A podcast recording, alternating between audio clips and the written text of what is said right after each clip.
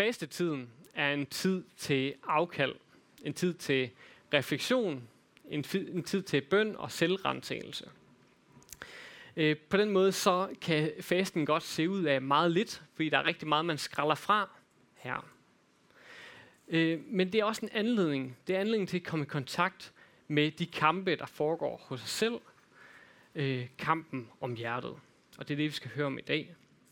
Og det er også en grund til, at kampen det er temaet for alle vores gudstjenester her i fasten. Kampen. Kampen, som foregår hos os, som foregår i den verden, vi lever i, og os andre mennesker. Nu skal vi høre om en kamp, der står om disciplenes hjerter. Og den skal vi høre om fra Lukas evangeliet, kapitel 22, vers 24-32.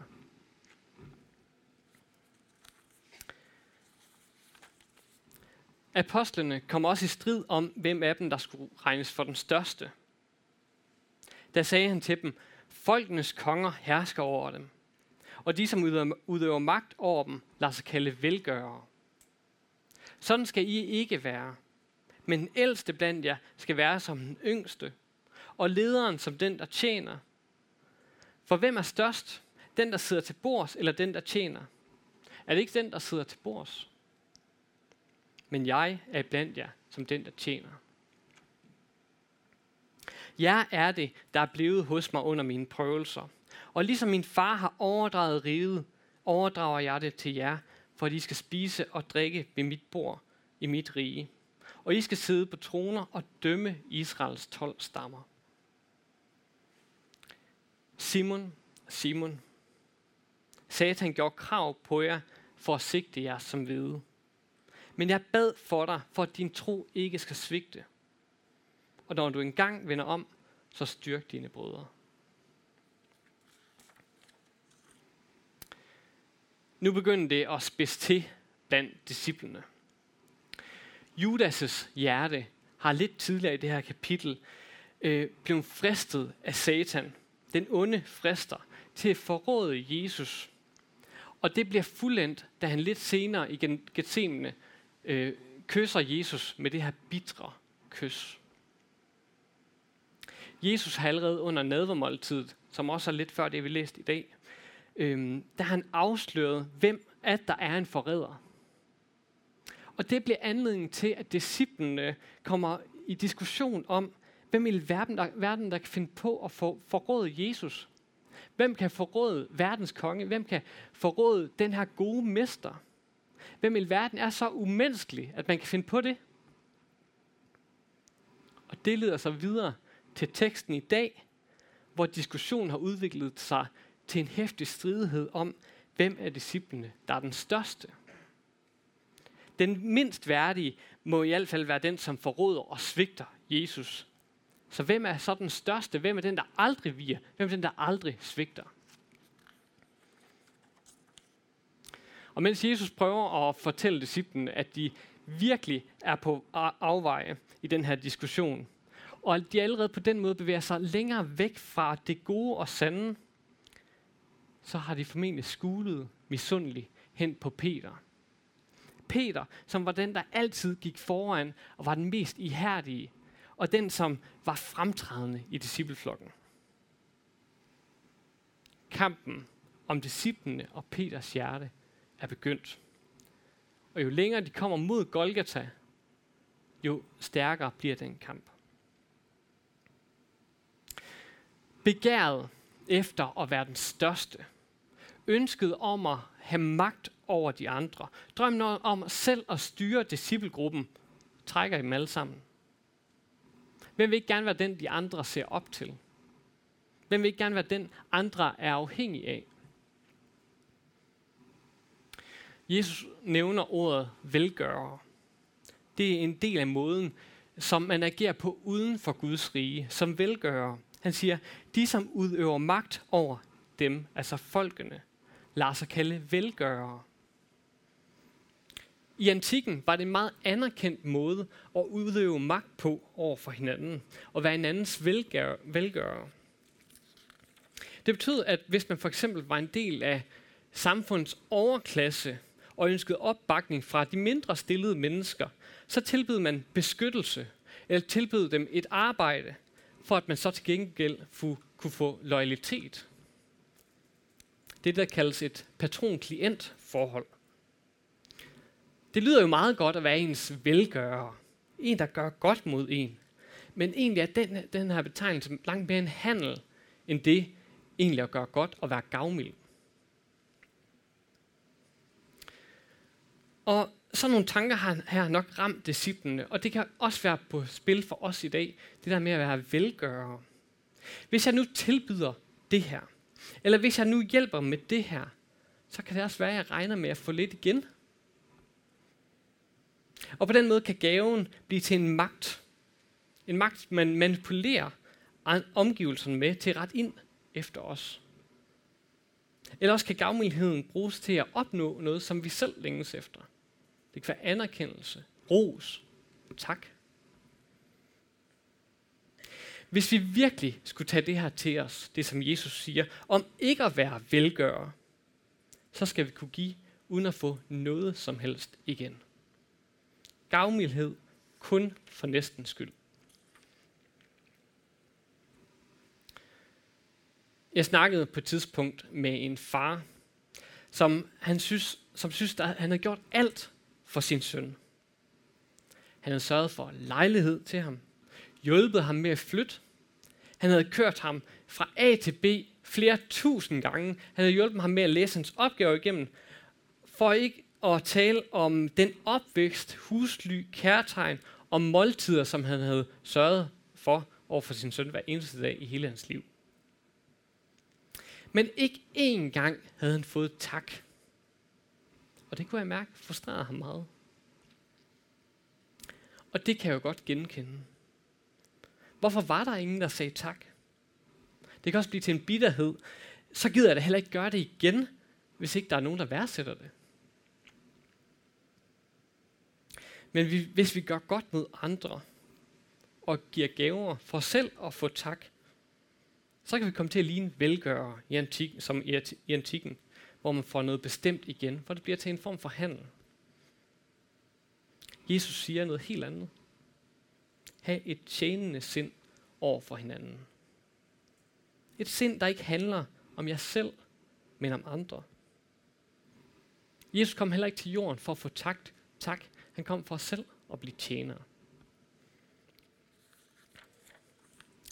Hjertet har en stærk tilbøjelighed til at fordreje gode gaver, så gaven i sidste ende kan komme til at handle om os selv.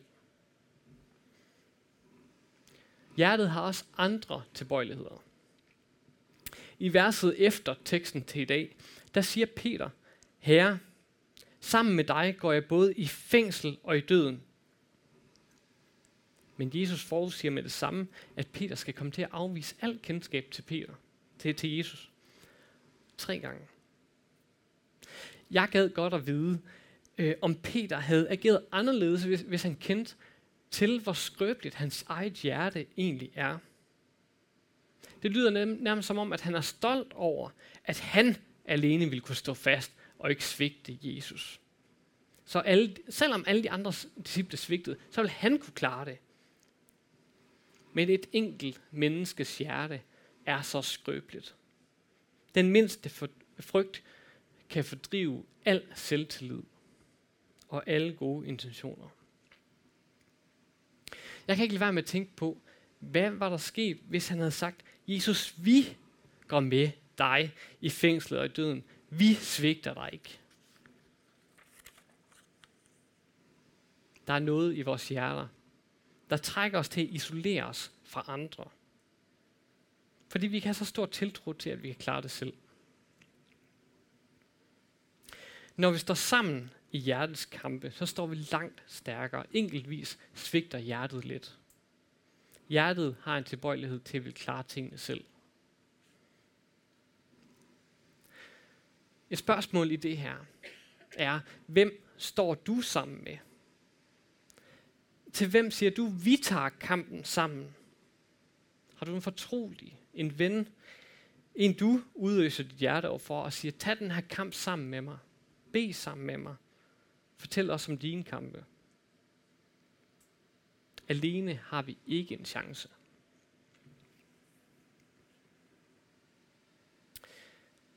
Kampen om hjertet ser allerede ud til at se langt værre ud, end vi kunne håbe. Det ser ud til, at vi allerede er på vej mod mørket. Simon, Simon, Satan gjorde krav på jer for at sigte jer som hvede, siger Jesus. Satan er i Bibelen fristeren. Og det kan han kun være, fordi han rent faktisk har muligheden for at friste vores hjerter. Han kan yde en indflydelse på vores hjerter, som på sigt kan få vores hjerter til at blive helt formørket. Satan gør krav på disciplenes hjerter. Han mener, at det er hans ejendom, fordi der i vores hjerter gemmer sig en trojansk hest, som er i ledtog med ham. Vores hjerter er ikke bare blanke papirer, hvor vi kan male noget mørkt eller lyst på, eller godt eller skift. Sådan ser det ikke ud. Vores hjerter er som udgangspunkt, fra udgangspunktet infiltreret af fjenden. Der er måske nogen, der tænker, nej, nu stopper det. Har han sådan et mørkt menneskesyn? Og så vil jeg bare sige, det er et realistisk menneskesyn. Og det er et langt mere bibelsk menneskesyn, end man skulle tro. Menneskets hjerte har en rettighed mod mørket, mod selviskheden, mod destruktionen.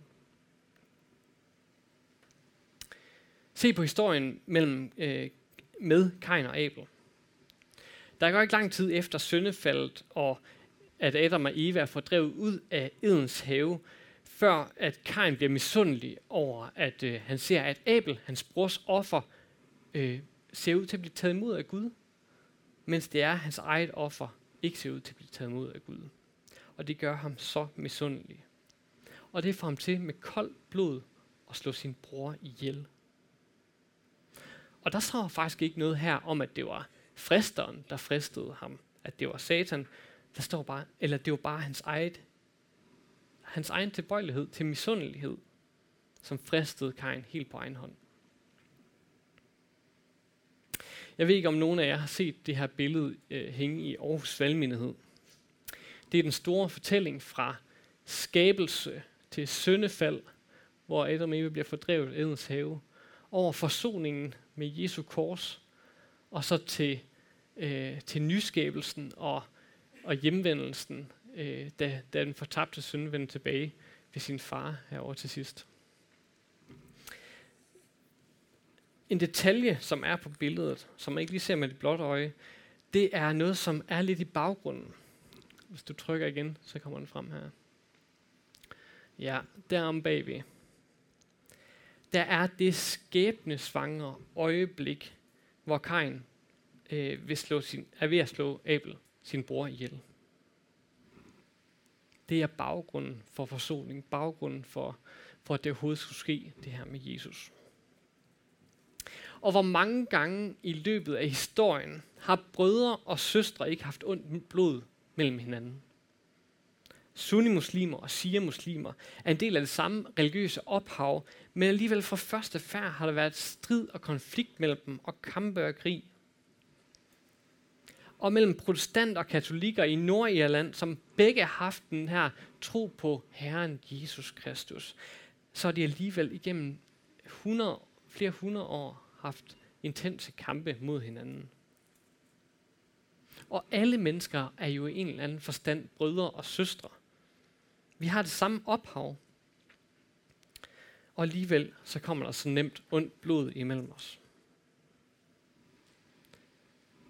Der er en grund til, at Rusland invaderer nabolandet Ukraine.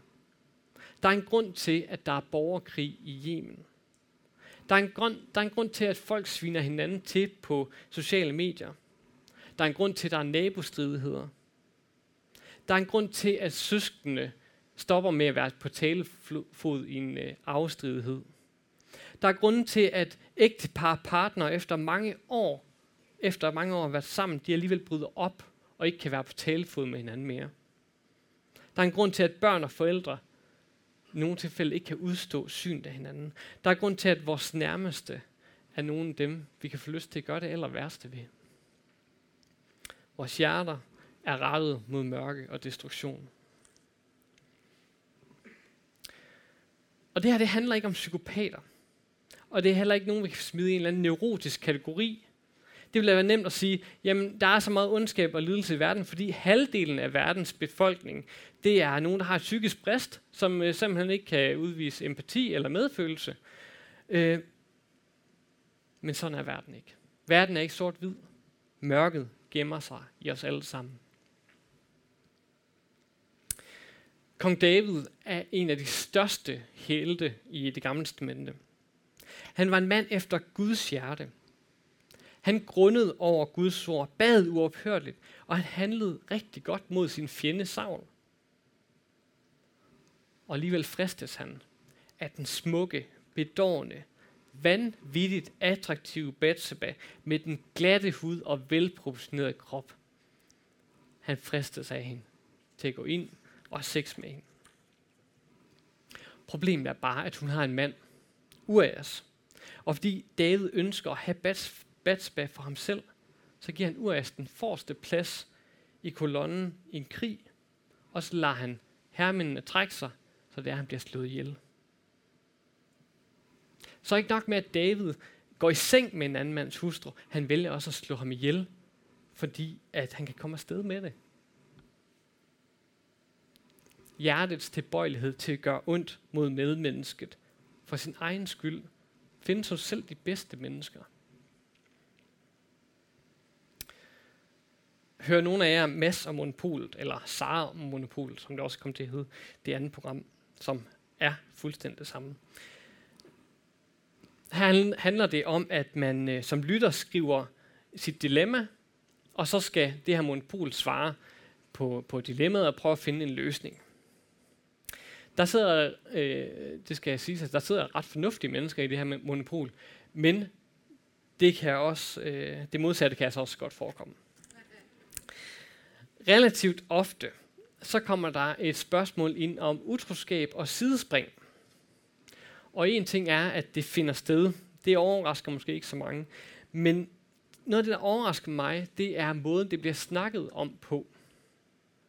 Og det er ikke hver eneste gang, det her kommer op, at det bliver snakket om på den her måde. Der er forskellige mennesker derinde. Men nogle gange, så synes jeg, at det bliver snakket om, som om at utroskaben i sig selv ikke er noget problem. Det er ikke så meget det, man snakker om, men det, som der kommer ud af utroskaben, altså det, der er valg mellem min familien, eller den, jeg har giftet mig med og har børn med, og så elskerinden eller elskeren. Hvad for et valg skal man så tage der? Det er som om utroskaben nærmest er blevet sådan et nødvendigt onde. Jamen, det er ligesom noget, der sker for enhver, og det er ligesom også nødvendigt, fordi hvad sker der, hvis man nægter sig selv sådan en følelsesmæssig impuls mod et andet menneske, end den, man er gift med eller er partner med? Er jeg så ikke autentisk over for mig selv?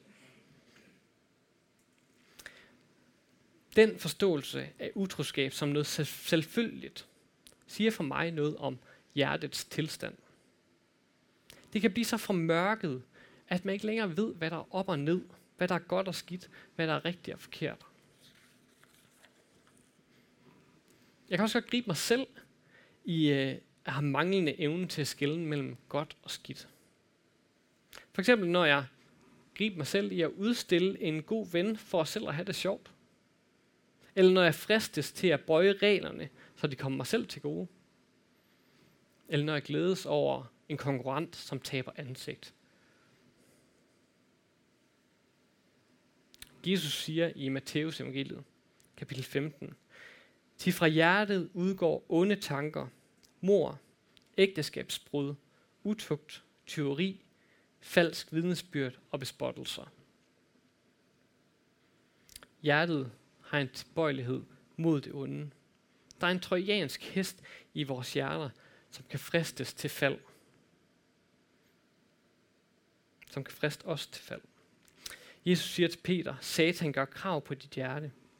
Det gør han, fordi at hjertet står i ledtog med ham.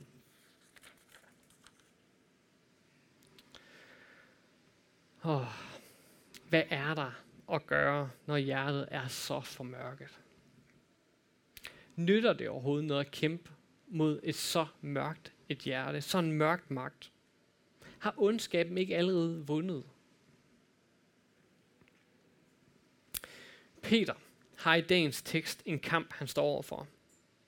Han har endnu ikke begreb om, hvor voldsom og nedslidende og lidelsesfuld og sorgfuld den her kamp vil blive.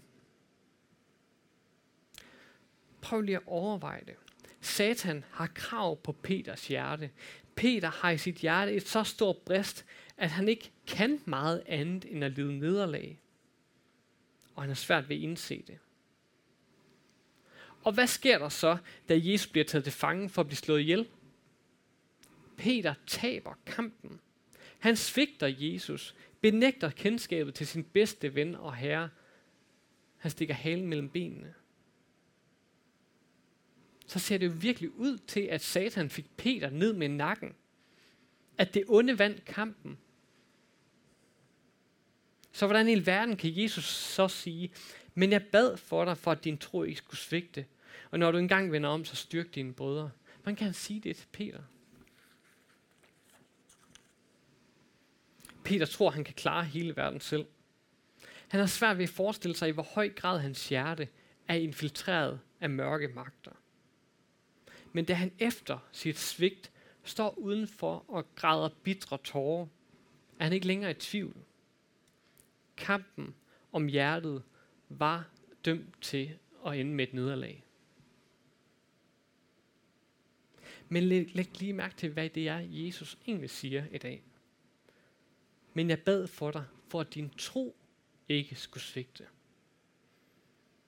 Han har ikke lovet Peter, at han ikke ville lide nederlag, eller ikke ville falde,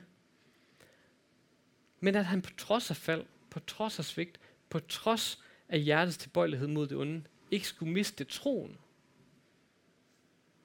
Det paradoksale her er, at hvor kampen om hjertet ser ud til at være tabt, er det aller tættest på at blive vundet.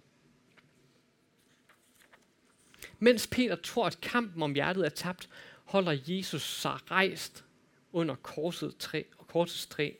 Han bærer sine venner og fjenders mørke hjerter på sit kors.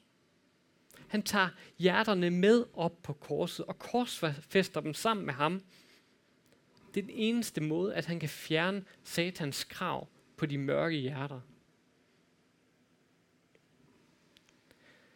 Jeg kan godt at vide, hvordan det havde set ud, da Peter første gang efter Jesu opstandelse, hvordan det så ud, da Peter mødte Jesus der. Havde Jesus bare vist naglemærkerne i hans hænder? Havde han sagt, det her er hvad dit hjerte kostede mig? Eller omfavnede de hinanden i den her glædelige omfavnelse, som kun kan finde sted der, hvor forsoningens lys skinner allerklarest? Peters hjertes nederlag får ham til at se, hvor fortabt et menneske han egentlig er. Og netop der, med ansigtet vendt mod sin egen fejhed og svigt og synd og utilstrækkelighed, der siger Jesus, se, med min død gør jeg alting nyt. Med det onde hjerte korsfæstet og begravet, opstår Jesus påskemorgen sammen med Peters nye hjerte. Som Paulus skriver i Romerbrevet kapitel 6, vers 6, vi ved, at vort gamle menneske er blevet korsfæstet sammen med ham. Og senere skriver han, I er døde for synden, men levende for Gud i Kristus Jesus. Peters hjerte tabte kampen til ondskaben, men fordi Jesus tager det mørke hjerte med op på korset og går i forbøn for Peter og os andre, nyskaber han ud af svigt, nederlag, synd og kampe. Han nyskaber et troens hjerte, et nyt hjerte. De største og mest smertelige nederlag giver anledning til at vende om og finde tilgivelse, og for på den måde at modtage sit hjerte igen på ny. Og med det hjerte, som er skabt gennem den største ydmygelse og det største nederlag, kan vi begynde, i stedet for at have splid mellem hinanden, mellem brødre og søstre, så kan vi begynde at styrke hinanden. For Fordi når vi selv begynder at kende de her kampe og nederlag hos os selv og i vores eget hjerte, så kan vi også begynde at forstå de kampe og nederlag, som findes hos andre mennesker i deres hjerter. Et nyt hjerte er et ydmygt hjerte.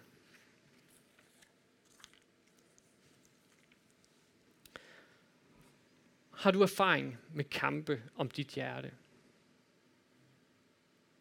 Kender du til hjertets rettighed mod mørket, misundelsen, griskheden eller selvtilfredsheden? Har du ligesom Peter tabt kampen om hjertet? Eller bliver du ved med at lide nederlag? Så er budskabet til dig i dag: Jesus beder for dig, for at din tro ikke skal svigte. Når du i dag endnu en gang vender dig mod Jesus med det hjerte, der har tabt kampen, så står han med hænderne rakt frem og giver dig et nyt og siger: se, jeg har gjort alting nyt.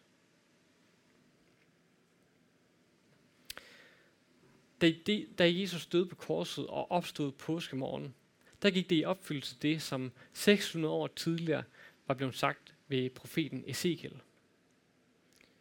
Jeg giver jer et nyt hjerte og en ny ånd i jeres indre. Jeg fjerner stenhjertet fra jeres krop og giver jer et hjerte af kød.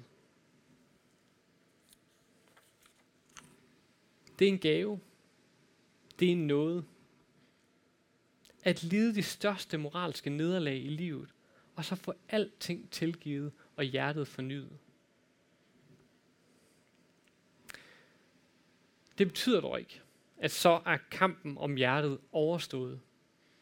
Indtil Jesus kommer igen, vil kampen stadig stå imellem vores gamle hjerte og det nye hjerte, som Jesus har givet os.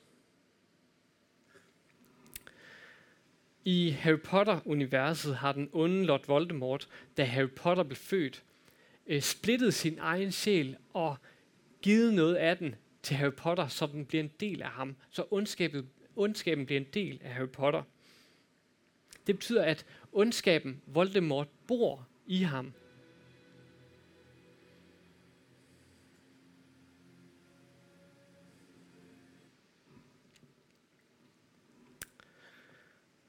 Den gode troldmand Dumbledore hvisker i øret på Harry Potter: det er ikke, hvordan I ligner hinanden, det er, hvordan I ikke gør.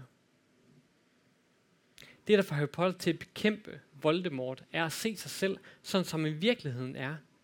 Altså, at en påmindelse om, og ikke en påmindelse om, hvem Voldemort er i Harry Potter. Sådan er det også med vores gamle og nye hjerte. Når vi kæmper imod det gamle hjerte og fristelserne, så står Jesus ved vores side og hvisker: det er ikke det gamle hjerte, der definerer dig, men det er det nye. I Romerbrevet, for det vi også læste før, står der: sådan skal I også se på jer selv. I er døde for synden, men levende for Gud i Kristus Jesus. Det er sådan, vi skal se på os selv. Og det er lige meget, hvor meget det gamle hjerte så vrider i os, og fristeren tror med, at kampen er tabt. Vi må se os selv, sådan som han ser på os. Som nyskabte, genoprettede, gode, selvopoffrende og tjenende. Og mens Jesus hvisker der i øret på os, fordriver han det gamle hjerte 1 millimeter ad gangen.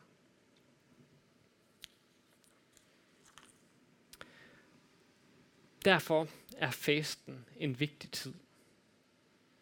Vi bliver mindet om i bønnen at søge Jesus opmuntrende og forpligtende ord om, hvem vi er i lyset af ham.